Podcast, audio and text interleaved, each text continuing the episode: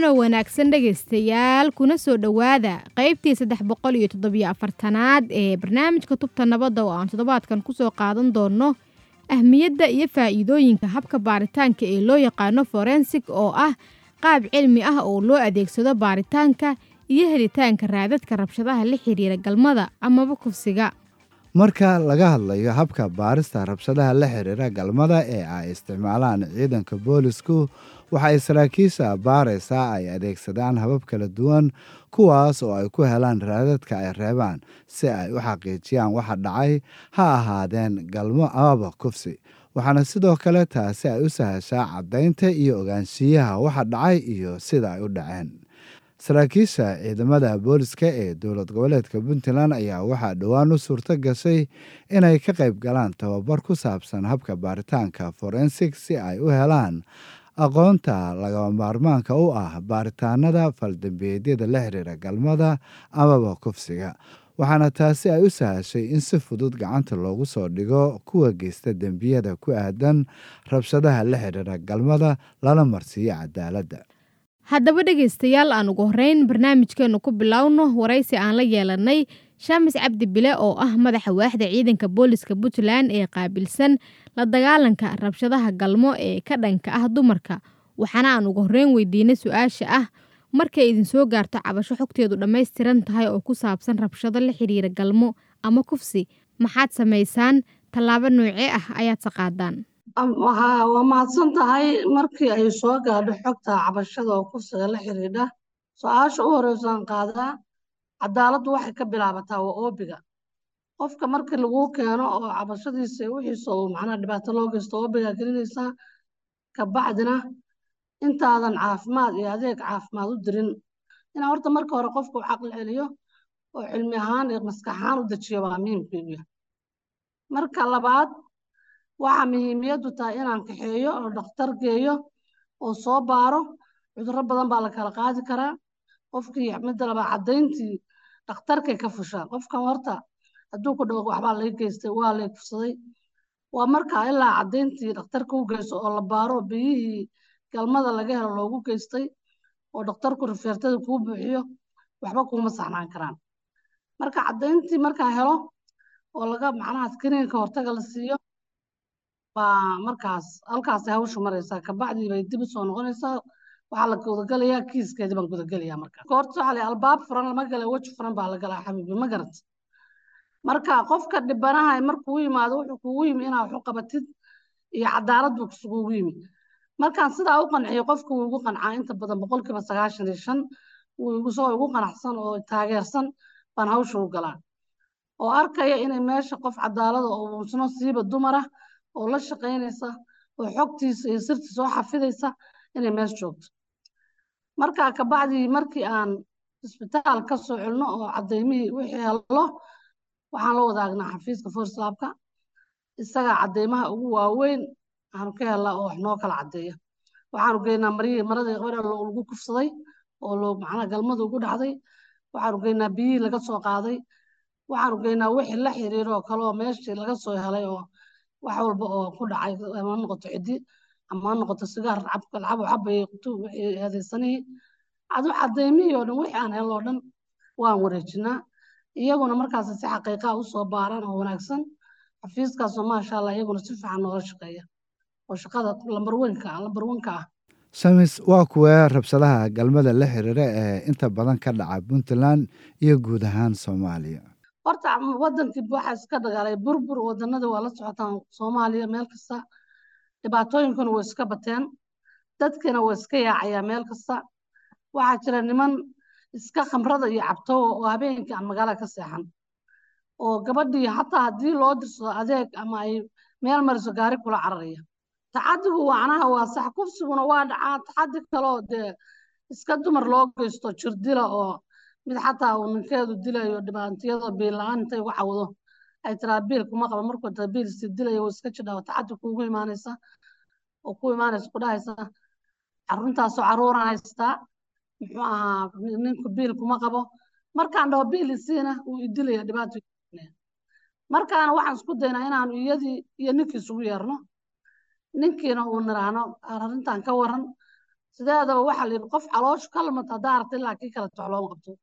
Waxaa muhiim qofka dhibka ka cabatay in la helo haddii jirdil ku yaalo muuqdo nabarana dee ninka waanu soo qabana sharcigan waa fujinaa gabadhana xaqeeda baan meel uga saarnaa waa loo sameeyaa nabarkeedii isaga waa la xirayaa iyada waxeedu waa loo caddaynayaa haddiisan nin nolosheeda kafayn karaya reerkiisa ahayn dhibaatana ugu filan meel baa laga saarayaa. Hadduu yahay nin duruufaysto markaas iska xana qaadana waa macnaha waa la heshiisiinaya haw noqon baa la dhahaya warqadana waa looga qoraya markaa baa waddankan ka dhaca way iska badan yihiin maadaaba waddanku iska yahay waddan danyar oo iska basaarada inta cabashadu waa noo timaada inta la doono laakiin inta badan waanu xalinaa waxna sharcigaas tooskaa baan ku xalinaa waxna islaax binanaas dad islaamana baan ku xalinaa reerkaas ku hagaajinaa hawshada ku dhamaynaa marka adeeg noocee ah ayaad siisaan maxaadse kula talisaan dadka ka samata baxa falalka la xidhiidha kufsiga si ay u helaan dawo hooy baaris dembi iyo xog ururin intaba. Adeeg noocaan kula talina dee dadka horta falkaa ka samata baxay annagii gacanta ku hayno horta baaristiisa annagaa baarayna. Waxaa weeye qofkii markaanu baarno oo xogtiisoo dhammaystiran diyaarino annagu annagaa gudbino xeeraalin u gudbina tiisa kale macnaha dhammaystirkiisa kalena saan kuu sheego xafiiskaasaan u gudbina forsab tan kaloo adeega waxaa jira hayadda sambul adeeg bay bixisaa. Oo way caawisaa dadka oo daawooyin iyo macnihii waxay siisaa maryo iyo adigu alaab iyo waxbay siisaa xaqulinsaanku waxbay siiyaan oo u gudbinaa. Hayadda muxuu ahaa ii sheeg wasaaradda haweenka sidoo kale waa caawisaa iyadu waxay leedahay guri weyn oo sawsa oo uu ku seef ku noqdo qofku. Marka waxaan kula talinaa annagu inta awoodayada annagu boolis baa nahay oo macnihii meel qofku ku badbaadi karo oo guri aan ku nageyn karno male ma lihin. Laakiin waxaanu leenahay inaan amnigiisa sugno oo aanu cadaalad ugu qabanno wax ugu qabanno isagana aanu geyno meel uu seef ku noqdo amnigiisa ku sugno. Daweynta waxay helayaan qofkii horta lambarkow qola maatakaala dhooba iyadana isbitaalka joogto hayada maatakaal marka horeysa qofka loo geeyo waxay siinaysaa kiniinka hortaga si aan gabadha uurba ugu imaan waxaan aidiska iyo waxaasoo dhan ba ka hortag baa laga siinaya waxaa la siinayaa dawo haddii dhaawac ku yaal dhaawacaas macnaha ka caawisa. Oo haddii nabar dhiig laya ku yaal qallajiyaala waxaa muxuu ahaa intaa uga sii gudbinaa wasaaradda haweenka.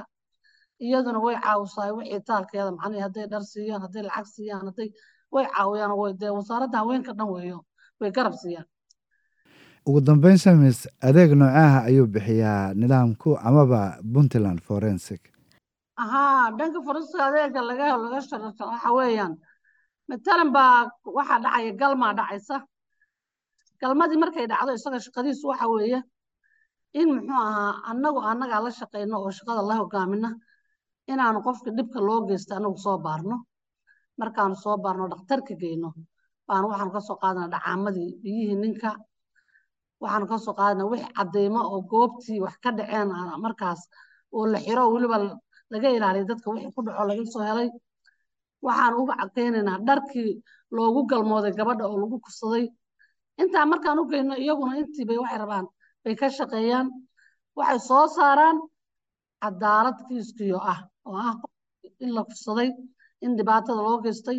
Aad bay u mahadsan tahay taasina dhegeystayaal waxa ay ahayd shamis cabdi bile oo ah madaxa waaxda ciidanka booliska puntland ee qaabilsan la dagaalanka rabshadaha galmo ee ka dhanka ah dumarka welina dhegeystayaal waxaad la socotaan barnaamijka tubta nabadda oo aan toddobaadkan ku eegeyno ahmiyadda iyo faa'iidooyinka habka loo yaqaano forensiga oo ah qaab cilmi ah oo loo adeegsado baaritaanka iyo helitaanka raadadka rabshadaha la xidhiira galmada amaba kufsiga.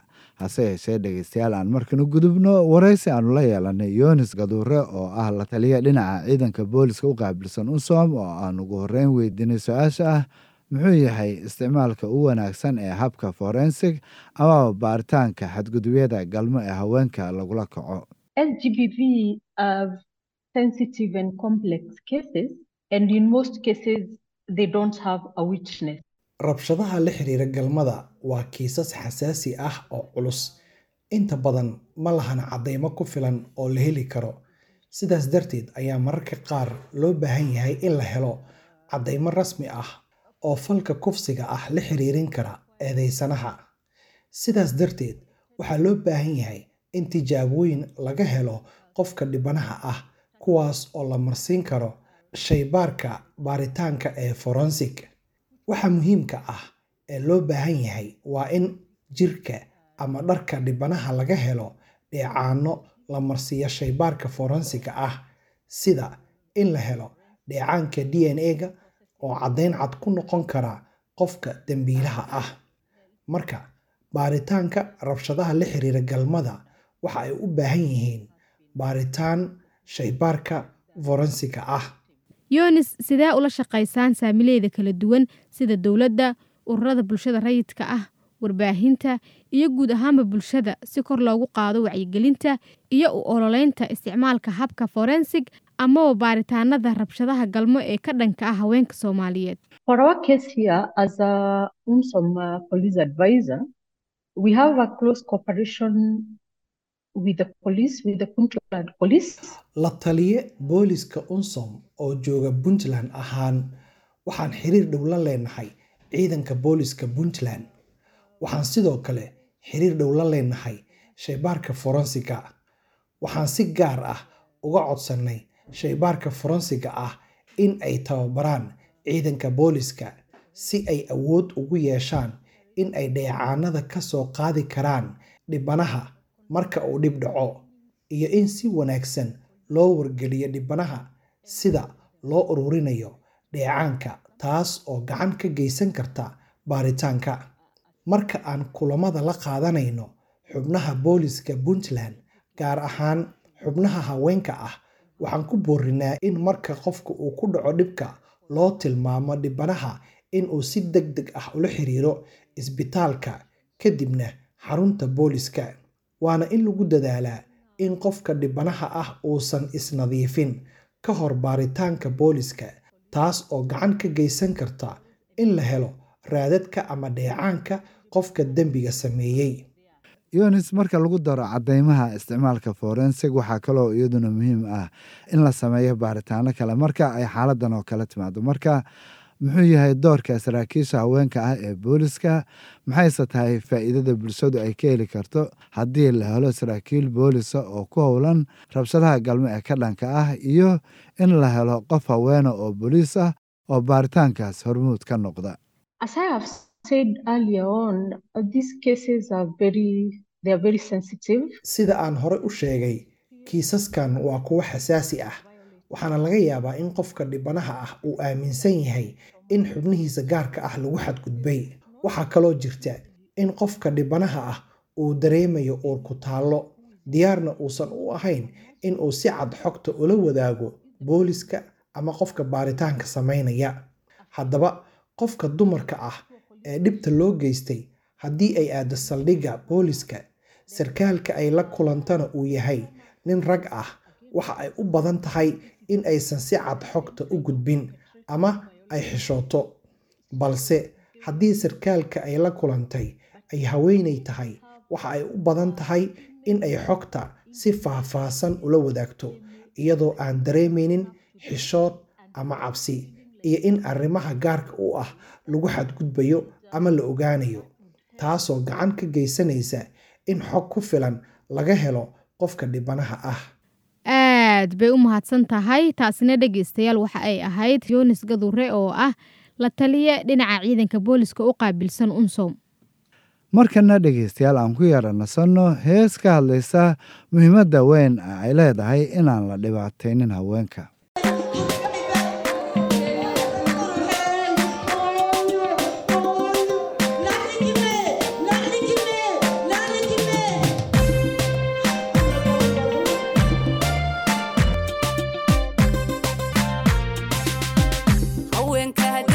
perişan Hatta kopsa tam